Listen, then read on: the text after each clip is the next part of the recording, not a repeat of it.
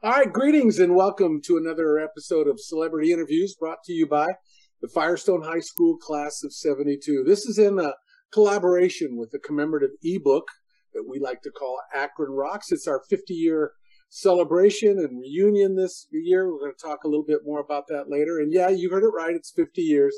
It's amazing. So uh, this is Daryl Scotty here with my classmates Steve Schwartz and Roger Marks. Our guest today is a legend in the sport of swimming, Mark Schubert. Uh, he's a Firestone High School alumni, graduating in 1967. He's a member of the American Swimming Coaches Association Hall of Fame and the International Swim Coaches Association Hall of Fame. So, Coach Schubert has placed 22 swimmers on U.S. Olympic teams. It's quite a task. Well, he's had winning uh, 12 golds, uh, seven silver, or a bronze medal. Uh, they've broken 21 world records, 97 American records have been won, 160 uh, in the U.S. National Invitational or individual titles with uh, 65 national titles.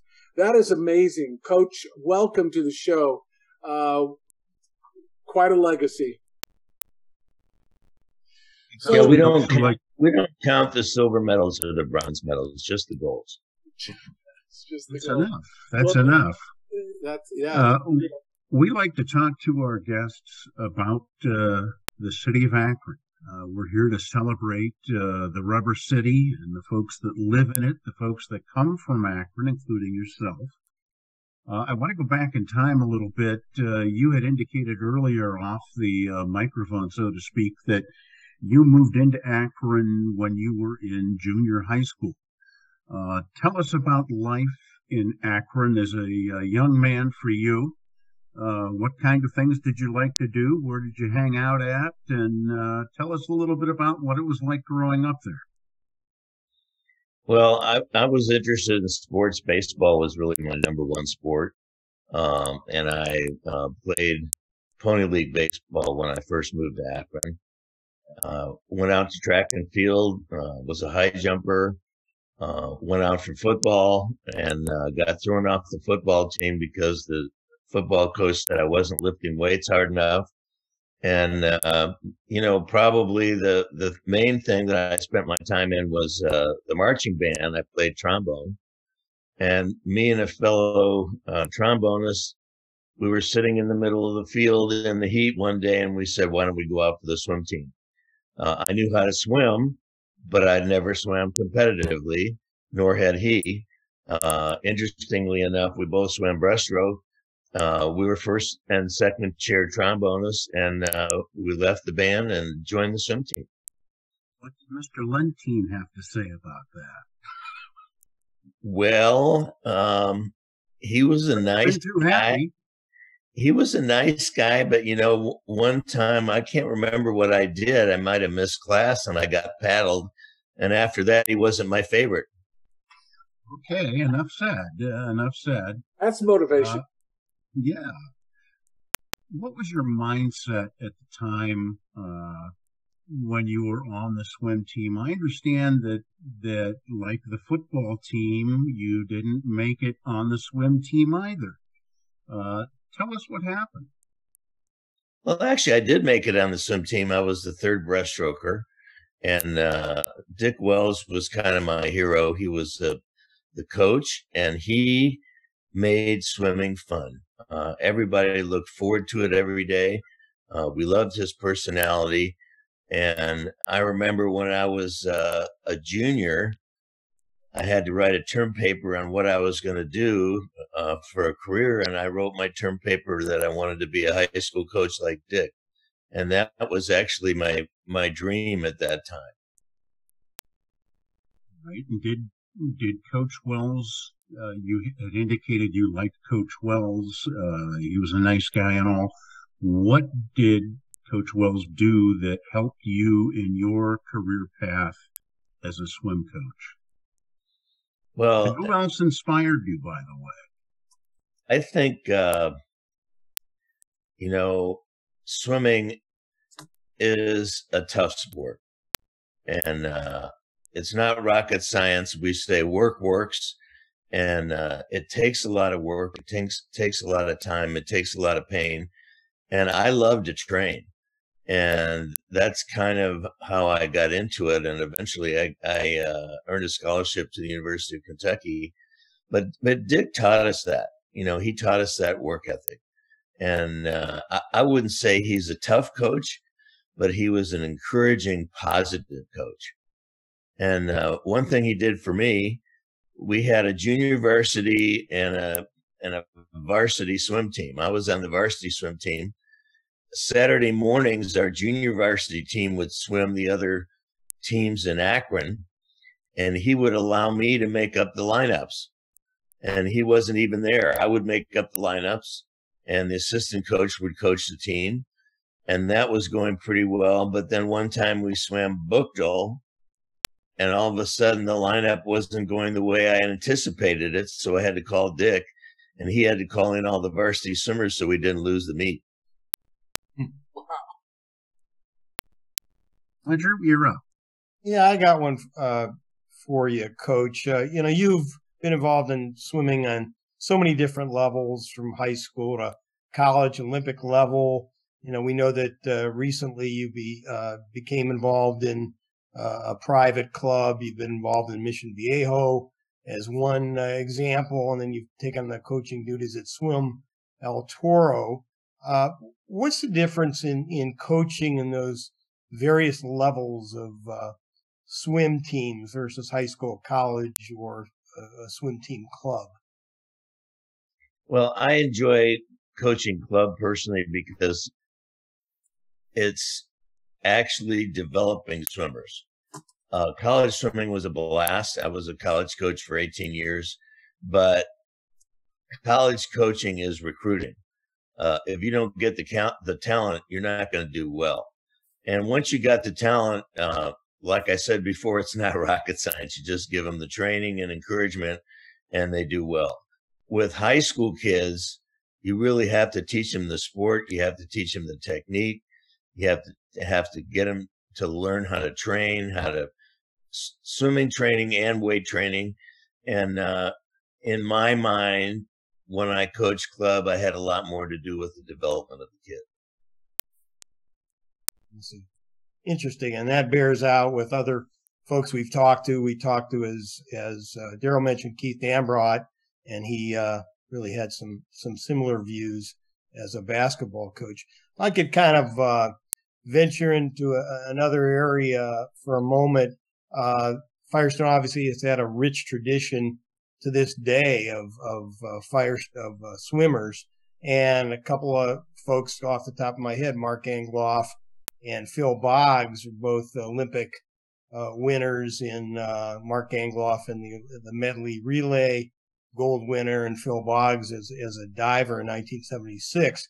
You had to have come in contact and perhaps been close with some of these guys? Did you have a little bit of a fraternity, or did you ever coach uh, any of the Firestone uh, uh, exceptional swimmers or divers? Well, Phil Boggs was in my class and uh, was certainly a dear friend, and uh, all the swimmers were very close, and uh, w- we were like a fraternity. And I did have the opportunity to go to the 76 Olympics that was my first Olympics. Uh, and interestingly enough, I coached Paraguay because I had a swimmer on my Mission Viejo team from Paraguay, and he asked me to go as a coach, so I got a pass. But I got a chance to watch Phil uh, win, and that was really quite a thrill. Um, and then with Mark Angloff, um, I coached the team that he was on. I didn't coach him personally. I wasn't his personal coach, but I was one of the coaches on the team, and uh, we had a lot of lot of fun and a lot of laughs about Firestone, and obviously I was real proud of him as well. Mm-hmm. And uh, uh, it must have been a thrill to to see uh, Phil, and uh, unfortunately he um, left us at a at a young age uh, you know, we're none, having said that, none of us are spring chickens and, and we're facing our 50 year high school reunion this year. How, how do you continue to stay motivated and stay interested in terms of coaching and, and your long term career? Well, I, I think working with uh, young athletes keeps you young. Uh, you know, I, I spend four or five hours a day with 14 to 18 year olds, and uh, it's amusing. I'm sure I'm amusing to them. Uh, you know, I relate a lot of stories uh, from my career to them, and uh, they relate some stories to me, some of which I probably couldn't repeat. But uh, we have a lot of fun together, and and that's really why I stay in it. You know, people ask me, you know, you've been doing this for 50 years. Isn't it time to retire? And I don't know what I'd do if I couldn't coach. It's just so much fun. And uh, you know, when I put my feet on the on the floor at four o'clock in the morning to go to morning workout, I'm a happy guy. Great. You you lasted 11 days in your last retirement. Uh, is that uh, pretty much a record for you? that, that's the only retirement I've ever had. And I retired from the Nadadores, and I'd I'd been with them for quite a few years, and uh, thought I was going to retire, but uh, I was bored to death in 11 days, and uh, ended up uh, going into business with a, a, guy that owned a swim team and kind of forming my own group, and it's become very successful. I've only been doing it since November 1st, uh, and uh, I intend to continue to do it. Yeah, you know, Coach. Um, uh, you know, uh, you, have been at this for for a long time, and and you mentioned that you know work works, uh, but from the old school and uh, and to today with technology and computers and video and film and has that changed any way that you you coach or you operate? In terms of your business today, and and uh, what's your thought on that? Well, I uh, kind of grew up in the era of uh, a swimming coach named Doc Counsilman from Indiana, and he was really the first coach to use uh, Super 8 film. And he used to come to Mission Viejo and film my athletes. And from that, I became very interested in video. And obviously today with a GoPro or even with a, with an iPhone, you know, and an iPad, it's so easy to video people. And when we go to swim meets, we video people and, it's a tremendous teaching tool. Uh, some people are a little bit more technology oriented than I am as far as stroke rates and tempo and things of that nature, which you can measure. But I'm really more focused on technique and pacing. And uh, that's a little bit old school, but it still works for me. Yeah, no, the, the fundamentals. How, how, do you think um, over this last couple years, you know, uh, there's no, none of us have not been touched in one way or another by the this pandemic. How do you feel that COVID has affected uh, the sport and in particular the loss of fans at the uh, Summer Olympics. Uh, did, did you get a feel for that, or any of your your swim team, or what, what, give us a little feel for that? Well, you know, everybody in California was out of the water for six weeks. And then a lot of clubs never got back because the junior colleges and the high schools didn't open up and they lost their teams. And uh, teams like Mission Viejo, we got larger because we had a lot of te- people that couldn't swim elsewhere that came and swam with us. We were very fortunate because the mayor, Brian Goodell, was a former gold medalist that I coached in 76. And uh, he got us back in the pool and he talked to the sheriff. And the sheriff said, I don't think you're going to find any sheriff's deputy come and chain the gates because we've got a lot more important things to do. And later, when we had a little uh, surge, I emailed Brian and I said, Brian, are, are we going to lose the pool again? And he goes, if they change the gate, hop the fence. so that was that was kind of the mayor's attitude, and it was uh, was uh, obviously special for us. As far as the fans at the Olympics, that was really kind of tragic. I had a couple swimmers from Mission Viejo that were on the team, and they said at the beginning it really kind of affected the the atmosphere. but as the swimming went on, and the United States did very well and swam some great times and had some great races, they just kind of got into the team aspect and the performance aspect. And the second half, they didn't really think about no fans in the stands. Yeah, the games were on. You know, it's a quite an achievement, and the and the one that uh, we missed, where the athletes never even went, that that uh, that was postponed. Uh, so uh, a tough time for for athletes and professional athletes, and and uh, to go through. So thank you for that. Uh, I'm, I'm sure our listeners are going to be interested in your take on that. And when you look back, coach, has there been a single accomplishment that that stands out for you as a coach or a mentor? Well, I think certainly uh, Brian Goodell, who was the first uh, gold medalist that I coached uh, way back in '76, that was a, a, high point. He came from behind and swam the last 400 meters almost as fast as the world record that he happened to hold in the 400 meters uh, to win the race. Uh, but I, you know, I've been very fortunate to coach some great athletes, uh, among them uh, Janet Evans, and uh, you know, people that really worked hard and uh, set a great example for the rest of the team. I recruited. I, I, had coached Janet at University of Texas, and then I took the job at USC in Southern California. Janet had retired uh, after the 92 games.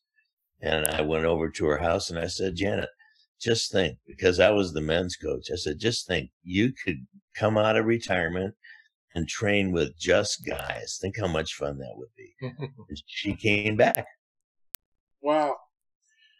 You know, you, you talked about being involved in different sports as you were growing up in baseball and, and then of course you ended up with swimming and, and you've been coaching professionally. But what's your take on on training and and athletes that have come to you from different sports and and then getting a mindset for getting into the water and and uh, and and how how do you develop that athleticism uh, for for uh, is there special training that that that you teach or you believe in?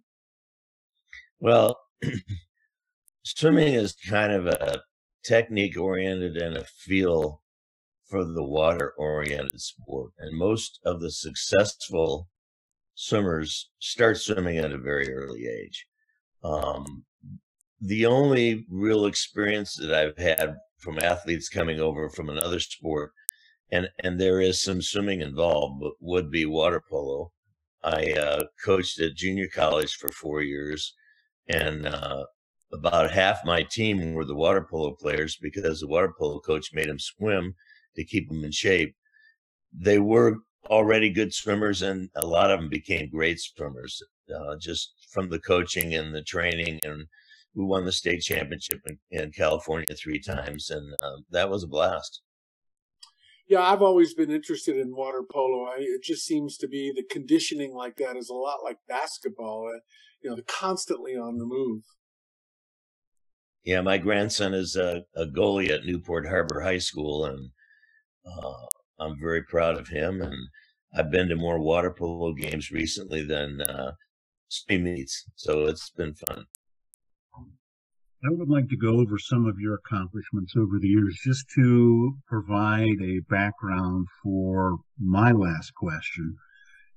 We've already talked about your Hall of Fame enshrinements. Uh, there aren't too many people that have been enshrined in uh, more than one Hall of Fame in the same sport.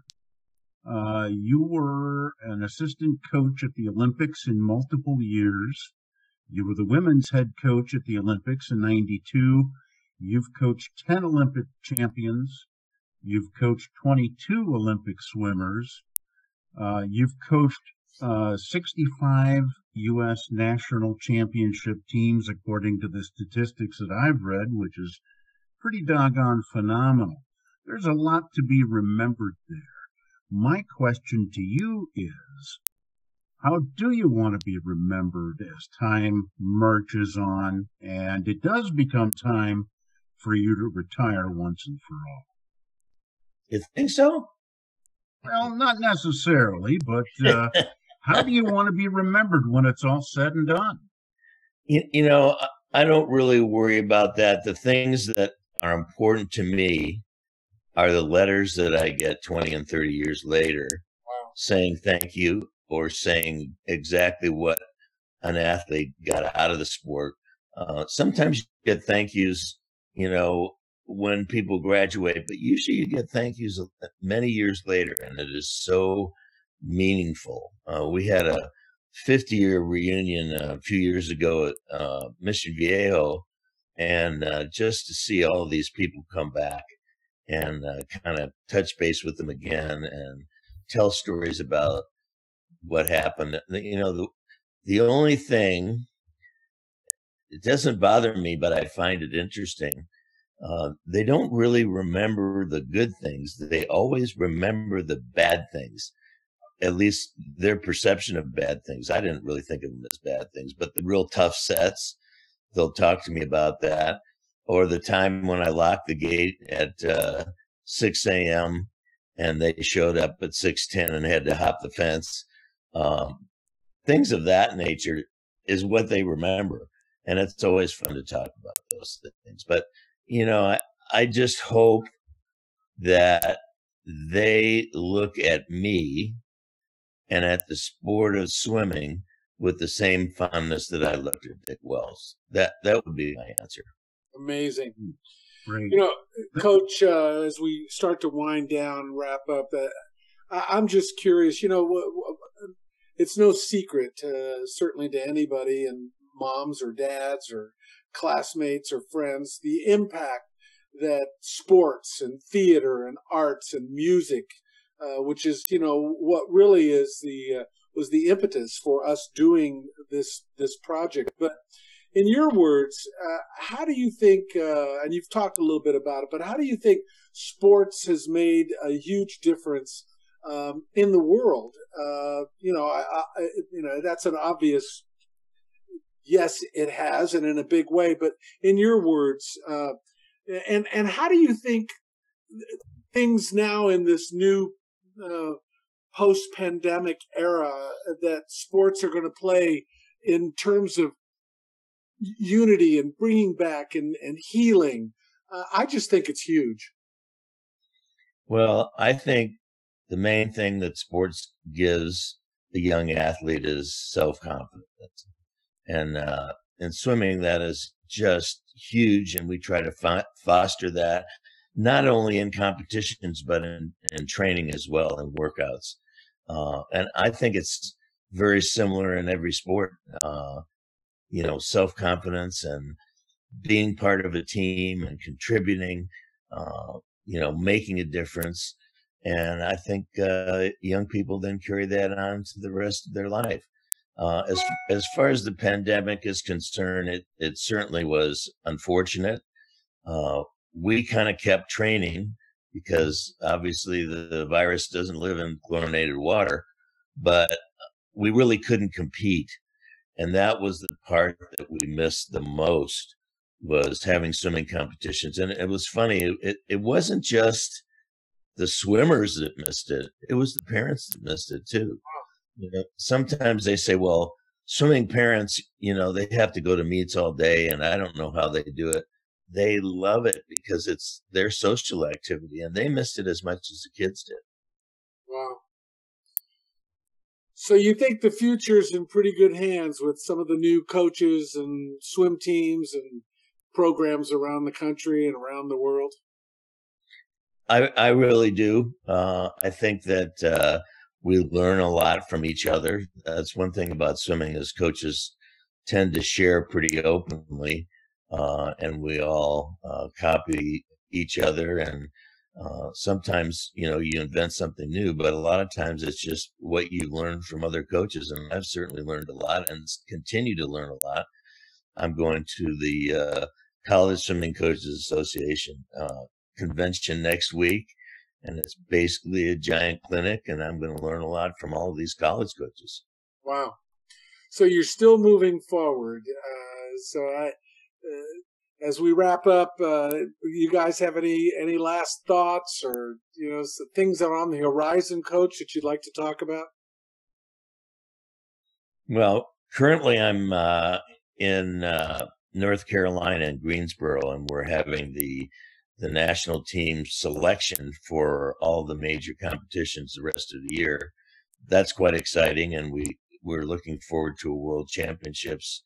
Um, a lot of these events were canceled uh, last year because the Olympics were canceled and then moved to last year. So it, it's kind of uh, moving up the schedule, but the athletes are very excited and motivated, and uh, you know it's a pleasure to kind of be be back in that uh, sense of mentality where they really look forward to striving to make the U.S. national team. Well done. I'll I'll reach out to my colleagues. Any last thoughts, Roger, Steve? I would just like to thank you again, Coach, for participating in this. And it's great to see that someone who's been so successful and at it for so many years is still uh, inclined to continue and lo- loves to do it and loves to help kids and uh, is moving forward and uh, focused focused on the future as as uh, somebody that's um, you know in a in a stage in life that uh, you start thinking about uh, how long you want to work and where you want to work. And it's great to see someone like yourself continuing to be a positive role model and, and doing what you want to do in life. Again, we want to say thanks. Uh, this has been an interesting experience for us all the way through, all the interviews that we've been doing. Uh, it's wonderful to interview someone such as yourself who has had so much experience and so many accomplishments over the years kind of makes us Firestone alumni proud uh, to be from the same school. Uh, so we thank you very much and uh, look forward to continued amazing accomplishments in the future. Well, I appreciate that. I can tell you that I never would have accomplished what I have accomplished and what my athletes have accomplished if it hadn't been for my experience at Firestone High School. I owe it a lot. Thank you. I, I can't think of a better way to end this incredible interview. A heartfelt thank you to Coach Schubert uh, for taking time with us and safe journeys as you're out there. And uh, my gosh, we're going to be uh, keeping you in prayer and, and, and the things that you're doing. Um, so, to our listeners, if you're listening to this podcast prior to our 50 year reunion uh, this September, you click around um, uh, on whatever page you're on uh, as we put these out and check out some of the other installments of our of our celebrity interviews. We've got Pat Carney with the Black Keys. Pat's father, Jim Carney, is talking a little bit about his relationship with his son and his brother, uh, uh, Ralph Carney, as we all remember. Susan Schmidt Horning from the Poor Girls uh, has got a, a, great episode. Phil Keaggy from the Glass Harp. You'll love his uh, his answer to uh, how do you want to be remembered. Uh, coach Keith Dambrot, the head coach uh, at Duquesne. Uh, Bob Kidney from the Numbers Band. That's an interesting interview. I encourage you to listen to that. Uh, NFL professional in 1971 graduate Jeff Morrow. That's a great one. And a world class pianist, Jeff Gilliam. He's a graduate from 1977.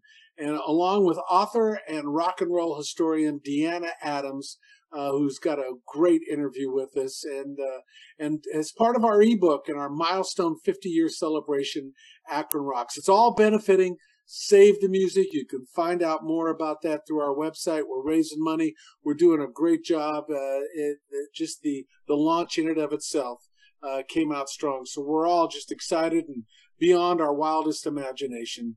Uh, Coach, it's been a privilege once again to spend time with you. Um, We'll hopefully see the rest of you in September and uh, back again for another series of our celebrity podcast. Until then, safe journeys, stay well, and Godspeed.